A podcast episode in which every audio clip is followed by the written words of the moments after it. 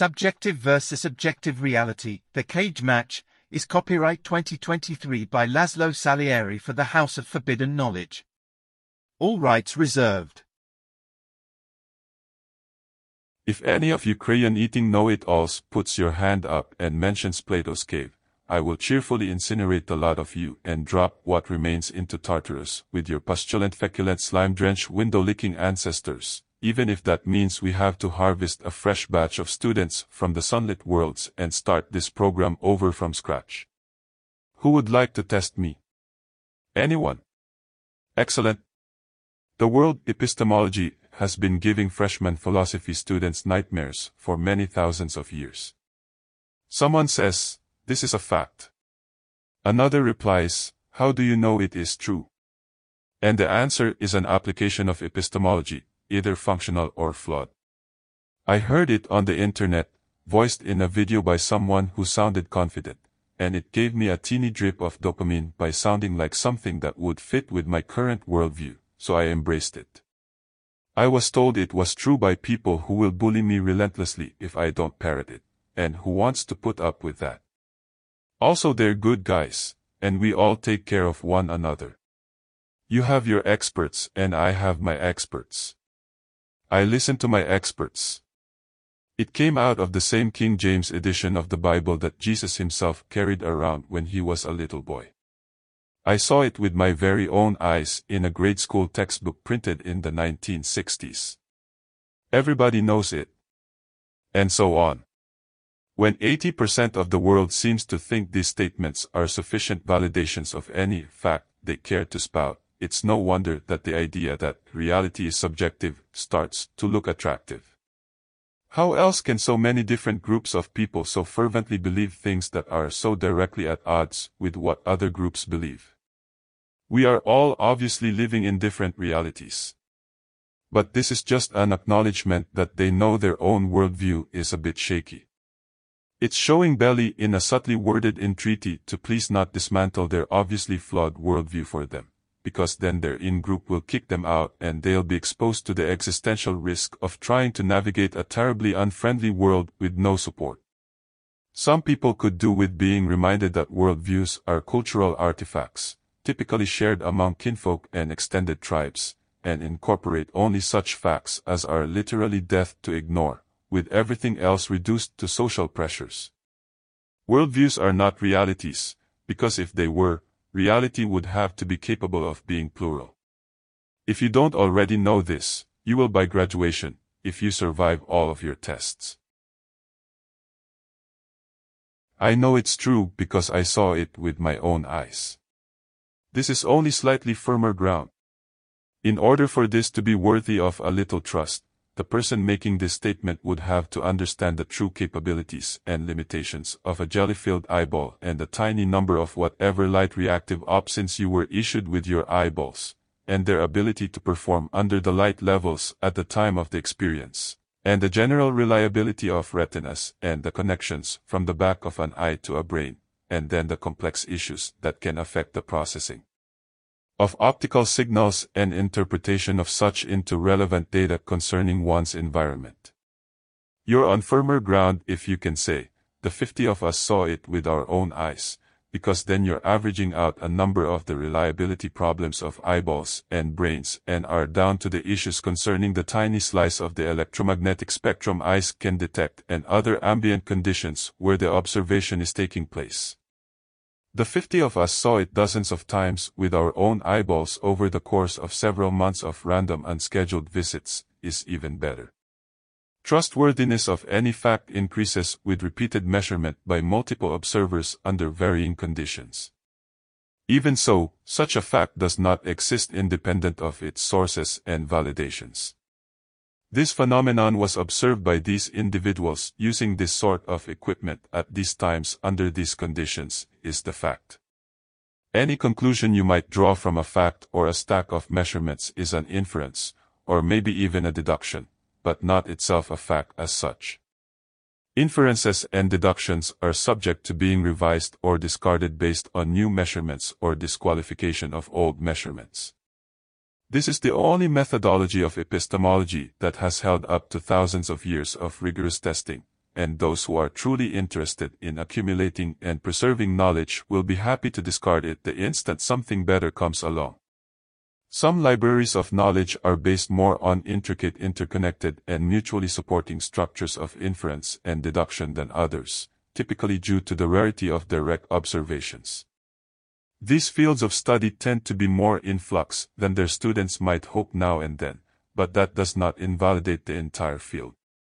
It just comes with a recommendation to not hold on to anything too tightly. You in the back, stop rolling your eyes. I've yet to meet anyone who didn't need to be reminded of the basics every few hundred years or so, just in case something important got changed and maybe they didn't notice. Repeated measurements, multiple observers, includes this lecture.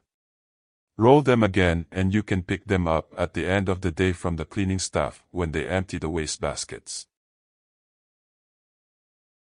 Anyway, welcome to the twenty-first century and the bottomless fountain of quantum nonsense. Quantum mechanics isn't nonsense.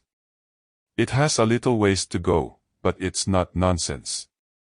The quantum nonsense is what's coming out of everyone's mouth who thinks that, thanks to the weirdness of quantum mechanics that they can't fully grasp, they now have a sweet physicsy-sounding way to beg people to please not dismantle their obviously flawed worldview, because then their in-group will kick them out and they'll be exposed to the existential risk of trying to navigate a terribly unfriendly world with no support. It's true that some phenomena that we think of as existing in discrete states can exist in a superposition of those states until the measurement from a specific inertial frame resolves it for that frame. It's true that two observers in different inertial frames experience differences in measurements of objective phenomena just because the observers themselves are experiencing differing accelerating forces at the time of measurement. But no sets of supposedly conflicting measurements splits reality into separate realities. Reality just looks different from those different viewpoints because the Pauli exclusion principle and various conservation laws must be upheld within, but not necessarily across, inertial frames. This means that causality, which is an illusion of viewing reality through inertial frames in linear time, looks different from different inertial frames. The underlying objective reality being measured is a complicated thing, but it is not a separate object for every observer. Multiple conflicting threads of causality, separated only for the duration of time that the differences are causally relevant, and only with respect to the regions over which the differences in measurement are causally relevant, is merely a feature of our universally shared reality. Despite many features of daily existence having been documented as chaotic, and I mean this in the strict mathematical sense of being extremely sensitive to initial conditions and likely to diverge massively with a lengthy passage of time. First, not many of us approach any measurable amount of relativistic acceleration in our lifetimes, guaranteeing that even measurements of minor quantum events differing from person to person are immeasurably unlikely. And second, the ordinary, mundane physical mechanisms of resonance are likely to heal over any causal differences between any nanoscopically different inertial frames before any measurable divergences have a chance to manifest. I'm saying we're stuck with one another, that the solipsist, one reality per person, hypothesis is both oddly humanocentric and also bullshit, and anyone holding out for separate realities is probably just looking to legitimize trying to exclude somebody they don't like from their worldview, or trying to minimize the ethical impact of murder because the victim is undoubtedly alive and happy somewhere else in their own little reality, or trying to minimize the moral impact of any crime by claiming it happened only in one tiny sliver of reality instead of everywhere. There's only one everywhere, and, wherever you are, you're soaking in it. Sorry to disappoint.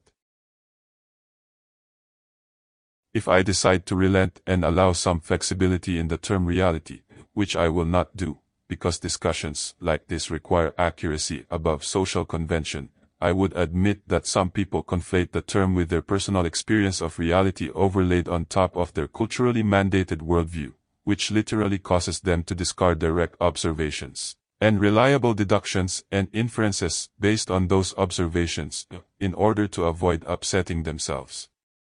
In order to preserve faith in, in the sense of adherence to as if it were a contract, their worldview. I do admit that everyone has their own worldview, unless through many years of disciplined thinking, they have managed to discard their own altogether, leaving space to, at least temporarily, entertain the worldviews of others at whim for the sake of understanding the phenomenon better, as well as simply to be healed from a ubiquitous illness that demands that one discount the reports of one's own senses and abilities of deduction and inference in order to fit in. And if their worldview is all they know and are allowed to know of reality, it must seem like reality to them. And in order to not be ostracized, they must treat it as reality, or at least treat it as such when anyone is watching. This in no way legitimizes any multiple realities theory of the cosmos. But I guess sometimes you may have to pretend in order to not get beaten or stabbed or shot or whatever. Not all people handle challenges to their core beliefs or understanding of the universe well. All of that said, it is at least scientifically feasible that any two entities with different histories of accelerating forces can have different memories of how certain events unfolded, where both sets of memories are based on valid and verifiable measurements of a single underlying reality.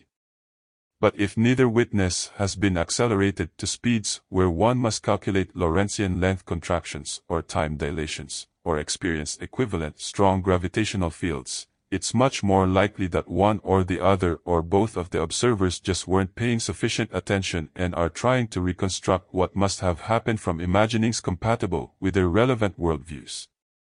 I will assume that no one present is willing to try to argue that anyone's imaginings in any way constitutes a valid reality.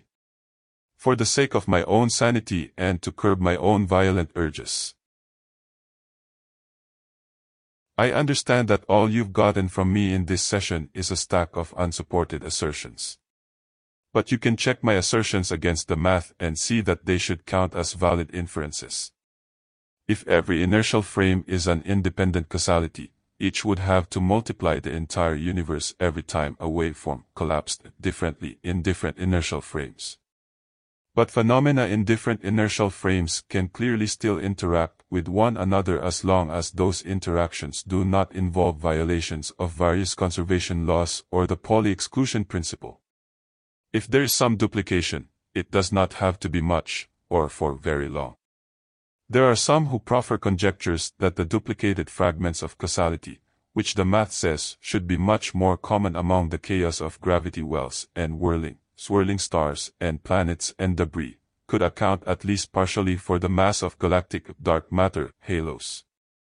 This seems like a possibility, and I guess one could say it's a possibility with weight, but I'll leave the math and modeling to the cosmologists.